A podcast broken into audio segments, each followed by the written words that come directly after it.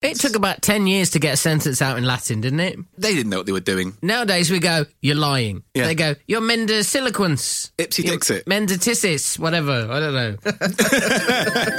The letter M.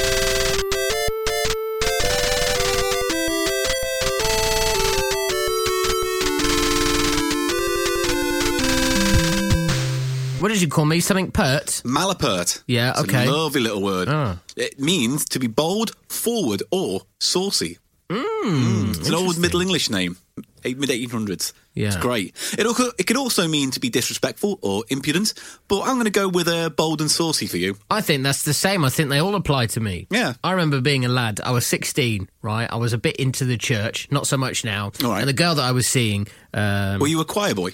no. I, Because that's a shame I can imagine you in the choir boy outfit. I was in a school production. I played the baker in Joseph in the Amazing Technicolor Dreamcoat. Good role. But I was in the church and I got confirmed in the church, and the, the bishop or whatever it is comes up to you and goes, uh, Oh, he, he sort of stands in front of you for a second and thinks. Oh, God, Uh, as where's if- this story going? As if receiving, as if receiving a message from God. Yeah. And he pulled out some verse from the Bible and he went, "You will be bold." There you go. If you've seen the top of my head, I think he meant bald. oh, bless him. I've got to get special shampoo for this. It's ridiculous. okay, so I'll take uh, mal- malapert. yeah, Malapert. Brilliant. Well, you, my friend, are mantram. Hit me with it. What's that? occasionally, I notice this on your social media. You're capable of being a mantram or throwing a mantram. It is a male tantrum. Oh God, yeah. I think that you're referring to my coach journey uh, Facebook status, aren't you? Yeah, now tell me a little bit about that. Well, you know, you're travelling home after a lovely romantic weekend Yeah. with your closest and dearest, and, um, And your girlfriend. and it's it's a long jo- and her as well. There's a big coach. Um, there was so there was there was there was a long journey home. It was like five hours on the coach because it was Yeah. cheaper tickets than getting the train and blah blah blah blah blah.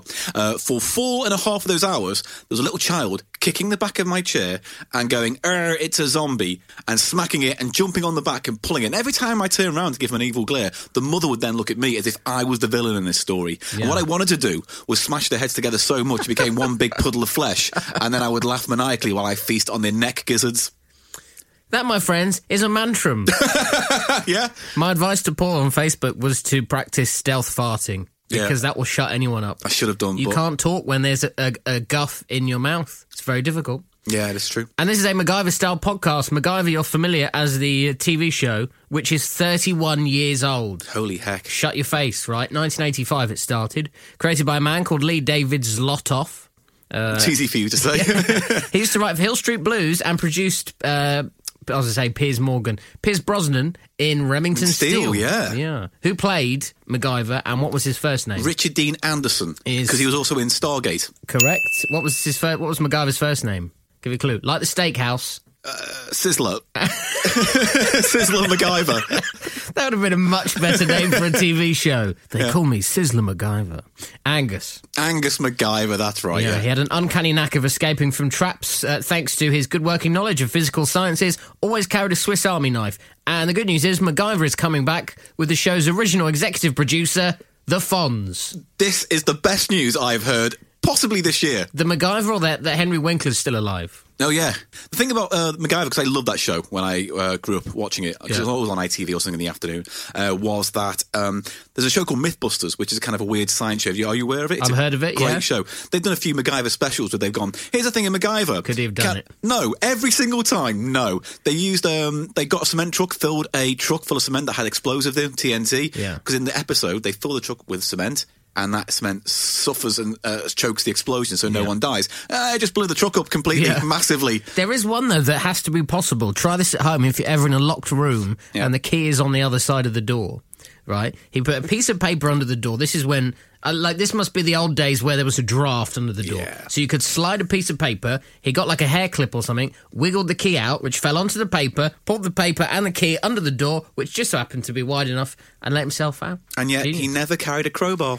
True, actually. MacGyver is one of the uh, TV shows that is getting rebooted, along with Heart to Heart, Xena Warrior Princess, and I Feel a Mantram coming on, Columbo. The A Team. Oh, 80. I, I like the film. I thought Oh, right, it was fine. fine. Okay, good. I've heard Columbo might be re- rebooted. A guy who plays the Incredible Hulk right now, whatever his name Mark is. Ruffalo. Yeah, he might Oh, take that'll on be the role. fun, yeah. Hey, well, there you go. MacGyver style. We are MacGyver style because we sort of uh, make up as we go along. Uh, this is The Dictionary, a weekly word based podcast where we go through the dictionary, we crash through it one letter at a time. This week we're on the letter M. Time for this week's word workout. An anagram of a word that begins with M. Paul has until the end of the podcast to unscramble it, and so do you. Can I rephrase that? Can I say Paul has up until the end of the podcast to never get this right? Uh, uh, if you don't get this one, I'll be massively surprised. Oh, all right. Uh, the word workout today, the anagram is on. Items Belong at Sea. I give you a clue title of a well known song. Right. Items belong at sea. Find out how you get on at the end. Here we go. Time for our big four words on the dictionary this week. Letter M. First one for you, Paul. Yep. Metemptosis. Ooh. Metemptosis. is that? Stick your tongue out. Let me see. No, you do not have metemptosis. In fact, no human or animal can get metemptosis. The only thing that get metemptosis is a calendar. right. Metemptosis is the Greek term for a practice of adding an extra day to a year in order to balance out the calendar. So like a ye- leap year then. Exactly like a leap year, Interesting. which uh, the Romans ended up doing every four years to balance out the calendar and the, the seasons. And this was because we realised that if we didn't, we'd have weird summers because the darkness would set in later Yeah. and things like that. So the Romans added, uh, well, by adding one day every four, it made every year 365 and a quarter days long, which is longer than an actual year.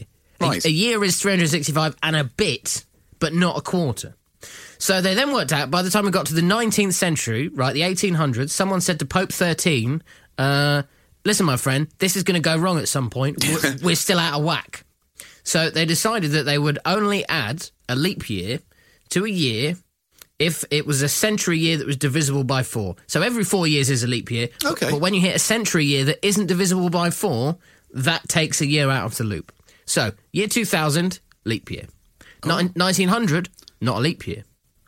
The year 2100 won't be a leap year. Neither will 2200 or 2300. In the year 2525, if calendars are still alive. The opposite of metemptosis is proemptosis, which obviously takes away a day in order to balance out the calendar. Has, when does that get done? It's Is that every other year? It's not for a while. Forty two hundred. They've worked, they've done the maths and they've gone. Look, well, hang on. If we we go three hundred and sixty five and a quarter days, which means every century that isn't divisible by four, we have to take out a year. But actually, even if we do that process, we're going to get out of whack. So we get to forty two hundred, we take a year out. That post-it note reminder's never Yeah. going to be around long enough for people to remember that. Is So it? your great, great, great, great, great, great, great, great, great, great, great, great grandchildren that annoy people on a bus Mm-hmm. will lose a day of their life Good. in the year forty two hundred, Good. Stick it to him. and that is metemptosis. Matron, please. I have a word for you today, and it's not really a well-known word, but I liked it. I fell in love with it, as is with all the words I use. Um, it's a word called Martex. Ever heard of it? Uh, that's the stuff on the ceiling. No. Well, Well, you- neither is it Semtex, the stuff that can blow people up. Yeah, I was going to say that next. Martex, it's a noun, it's a meaning, it's the word that means a preacher who makes many mistakes. Not that used a lot these days, let's be honest. No Yeah. one really, apart from maybe dodgy practices, but that's a whole Don't different we just discussion. call them idiots, liars, Yeah. phonies? basically. The origin of this word is from a play, Shakespeare's play. It's As You Like It. Ah. There's a character in there, a dodgy vicar who appears very briefly and is called by various characters throughout the play wicked and vile. He tries to court these two people, get them married, and someone goes, No, you're not up to the job. Get out, vicar. Yeah, see you later. Um, but it's interesting. What the reason why I found this because I went to a website which basically talks about the idea of Marlowe. You know, the idea that Marlowe maybe wrote Shakespeare's plays and Shakespeare basically Uh huh. Yeah. fronted them for a Okay. while. Yeah. Um, so uh, the uh, Shakespeare is Elton John, Yeah. and Marlowe is Bernie Taupin. Very good did analogy. All the work. Yeah. I love it. Um, there was a website I went to that looks into the theories behind the evidence to support that argument. Uh, a woman called Maureen Duff. I have to, you know, uh, name check her now because this is her theory, not mine. Because she basically took the word Martex and transferred it into Latin, and so came across the word that says Marlo ver res textit, which is the basic English translation into the man Marlowe composes these things. Her idea is Marlowe decided to create this character Yeah. of the vicar Martex as a way of saying, "I wrote this, not Shakespeare." So it's like Marlowe's text. It's Mar te- Mars text, Martex. Very basically, Yeah. yeah. She managed to take that word. That's my level. Turn I'm on it that. into I get Latin. Turn that Latin into a jumble. Yeah. Make that jumble like one of your bloody word search Yeah. things, Right. and then and come up with this whole idea of um, this character. But I'm thinking, if you were Christopher Marlowe and you were like, "Screw that Shakespeare, I Yeah. wrote this." Why would you make it into a character that is repulsive and violent, no one likes in the play, and is a constant bugbear? Yeah, that's true. Why would you not be the hero of the story? I mean, so it's a everyone would great get it? theory, but if I was Christopher Marlowe, I'd be like, oi, oi, hey, Christopher, that Vicar Martex, Martex means wicked Vicar, knees up. But the, the other reason why I came across Martex is because it probably introduces people to my favourite Vicar Yeah. of all time. Have you ever heard of the Vicar of Nibbleswick? Wasn't she married to the vicar of Dibley? No, not at all. This is a much better one. It's a children's story written by Roald Dahl, and it was released after he died. He wrote this to um, raise money for well, it was called it's called Dyslexia Action, but it was called back in the day Dyslexia Institute. And the Much idea- easier to read dyslexia action. yeah, it's always one of those weird words, isn't it? Where it's like, why would you make the word dyslexic so hard to spell? That old joke. Um, he wrote this character to be a dyslexic vicar, and it was to raise money. So all the proceeds that went from that book will always go to this dyslexia charity. The Reverend Robert Lee, a new vicar of Nibbleswick, is suffering from a rare and acutely embarrassing condition, back to front dyslexia. It's a fictional type of dyslexia which causes the sufferer to say the most important word, often being the verb, in a sentence backwards, creating many comical situations. For example, instead of saying knits, he will say stink. And instead of saying God, he would say dog. And it affects his speech. And it's got a very long story short. They find a cure and he can resume his normal service and everyone lives happily ever after. Great book. I loved Alright. it. And because I've got family that have dealt with dyslexia and stuff like that, it's always kind of been one of those books I remember from my youth. So Alright. there you go. He, the Vicar of Nibbleswick is my favourite Martex. Right, here we go. A bit of a serious word, so let's try and make it light-hearted. Your serious word then Murder. is misandry. Misandry. I was taught by her uh, when I was 15. Yeah, She Ooh, was opened she my good? eyes. Was she good? Was she good? French. Uh, no, no, God, my French teacher were, had a massive body odor problem. Do you know and what? So I thought that was just what French people is terrible. to be honest, until I met my French teacher, the one before that did have also Yeah. a horrible body odor problem. maybe they don't trust imperial leather and Mm. other British uh, hygiene brands. Anyway, misandry, uh, similar actually to thinking all French people stink, uh, the 19th century word meaning the hatred or dislike of men or boys. Right. Uh, misandrist was first used by the Spectator magazine in 1871. It would be misandrist as a class to consider men irreformable, argued Wendy McElroy, an individualist feminist, which just hurts my head. so is she basically saying that men by default are completely un? She's saying that men, Mendable. She's saying they are mendable, and it would be misandrist to say that they're not mendable. It, Oh. it is like if you take Charles Dickens, you had Shakespeare. I will see your Shakespeare, Oh, and I'll raise me. raise you Charles Dickens, right? Miss Havisham in Great Expectations. Yeah. she was a classic misandrist. She was jilted on her wedding day, Yeah, very good point. Yeah, and so she took it out on blokes. on Pip. the panel of loose women prone to the occasional bout of misandry just because they got a live studio audience and it affirms their sexuality. You know what? We are the world. We are. The We are the people. future. Yeah, future. That's the one. Drink a Coke. uh, right, and final word from you then. Mendiciliquence. Is it correcting people's speech? No. No. Al- Although it would be close. It's the action of telling lies Oh. in a very artful way. Ah. Uh, comes from the Latin mendacitas, falsehood, and loquence, to speak, such as eloquence. It took about 10 years to get a sentence out in Latin, didn't it? they didn't know what they were doing. Nowadays we go, you're lying. Yeah. They go, you're mendiciliquence. Ipsy You're dixit. Menditicis, whatever. I don't know. Yeah, they were all up Yeah. and down with the X's and V's. Um, any famous uses of the word? There are a few. One of the ones I really like, one of these kind of offhand stories related to it, was a Yeah. guy called Harry Blunt created a club in the Bell Tavern in Westminster in 1669, and it was called the Lion Club. The idea being that the club allegedly came about when offhanded tales of hunting among visitors to the venue became increasingly fantastical. Uh, you know, I went down the pub, I caught a fish this big, I caught one this big, I caught the Loch Ness monster, I etc. love that. Isn't it a great idea? Love that. Um, so at the and also at the club, the measure of your ability was judged by the mightiness of your lie. So the bigger and most outrageous stories, Yeah. no matter how far fetched. If you could come up with a good one, you were top brass at that club. David Niven is a great guy. David Niven was a guy who told his life story so many times at so many dinner parties that he began to just build upon them and get Yeah. more and more outrageous, which is why the book he wrote, The Moon is a Balloon, people think is 60% fiction Yeah. based on his art of telling stories. Uh, people in most relationships, they tend to be uh, mendiciliquent, Mm-hmm. um, just in general. I love you, things like that, I've only had four lovers. of course. Uh, but the I mean, most that's me famous. doubling the number, o- obviously. uh, uh, edit. Um, and the most famous of these is the estate agent. Ah, yes. The good old estate agent. And I got this from BuzzFeed. This is um, what they say versus what they mean. Okay. Okay. So um, early viewing recommended means It's gone already. An exciting opportunity has arisen. In shock news, we have a house available. uh, let's go. Popular area. You can't afford to live here.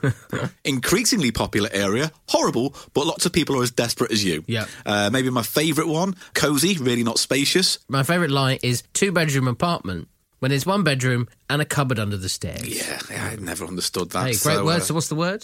Mendesiloquent or Beautiful. mendesiloquent. For lying. Right, time for another random game on the Fictionary this week. Letter M. Paul, I have for you this week the alliteration game. Ooh. Movie edition. Movie edition. Movie edition.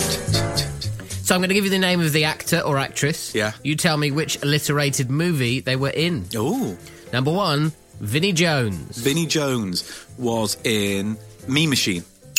Correct. Yes. I'm surprised I got that actually. I don't know where that came from. Number two, Kim Basinger. Kim Basinger. Oh, what was she in?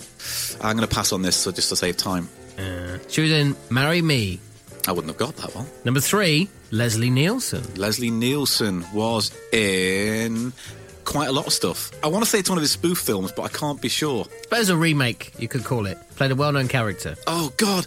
Remake played a well-known character, Mr. Magoo. Thank you. Yes. Number four, Nicolas Cage. The alliteration game movie edition. Nicolas Cage was in Nicholas which? Cage was in uh, a lot of crap. Yeah, true. Wicker Man. Go on, no, hit me with it. Matchstick Men. Oh yeah, the uh, Grisham book thing. And finally, Yeah. to get three points on the board, Channing Tatum. Channing Tatum was in Magic Mike. Yes. Saw it, it's dead good. Here's one for you then, right? Here's one for you. Okay. All right. Uh, what's her name? Uh, she was in Pretty Woman. Julia Roberts. Julia Roberts. What's she in? Baron Brockovich. No, Mirror Mirror. okay. Boom shakalak. Feel free to play that one at home. Also, if you're bored of Cards Against Humanity, we call it the alliteration game. Time for the results of this week's word workout on the dictionary an anagram of a word. The anagram was items belong at sea. It is the title of a well known song. 30 seconds to unscramble it. Everybody starts now. Items belong at sea.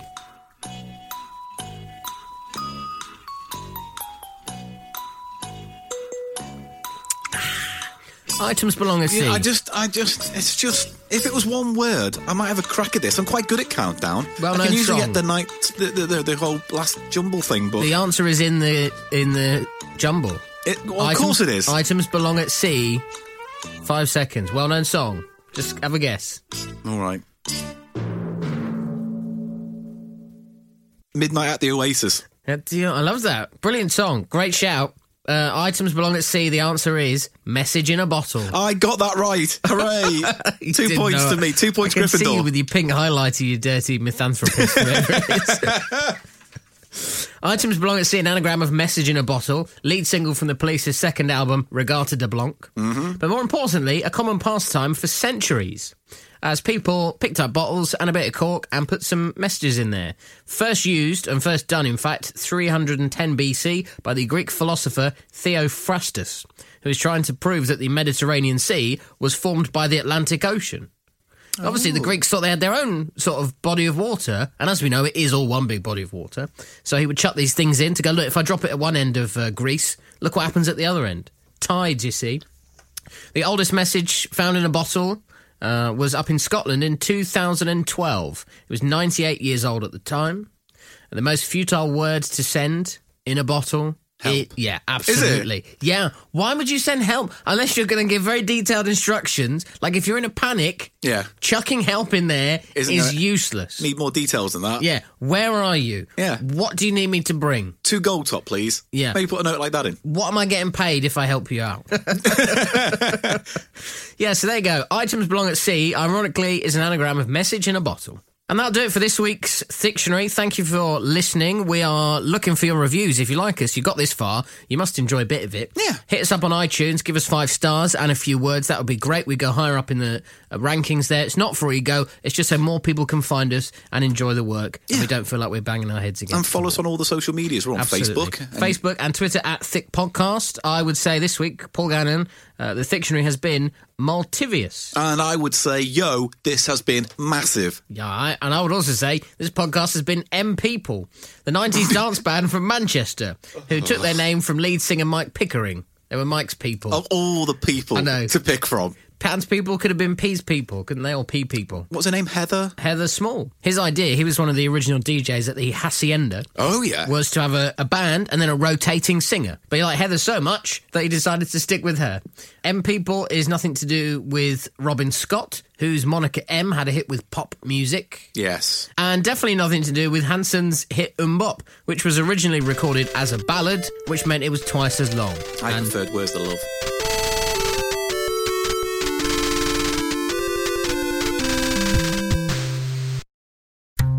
This show is part of Podomedy, the podcast comedy network. We're the best kept secret on ACAST. Why not laugh at what else we've got? Check out podomedy.com now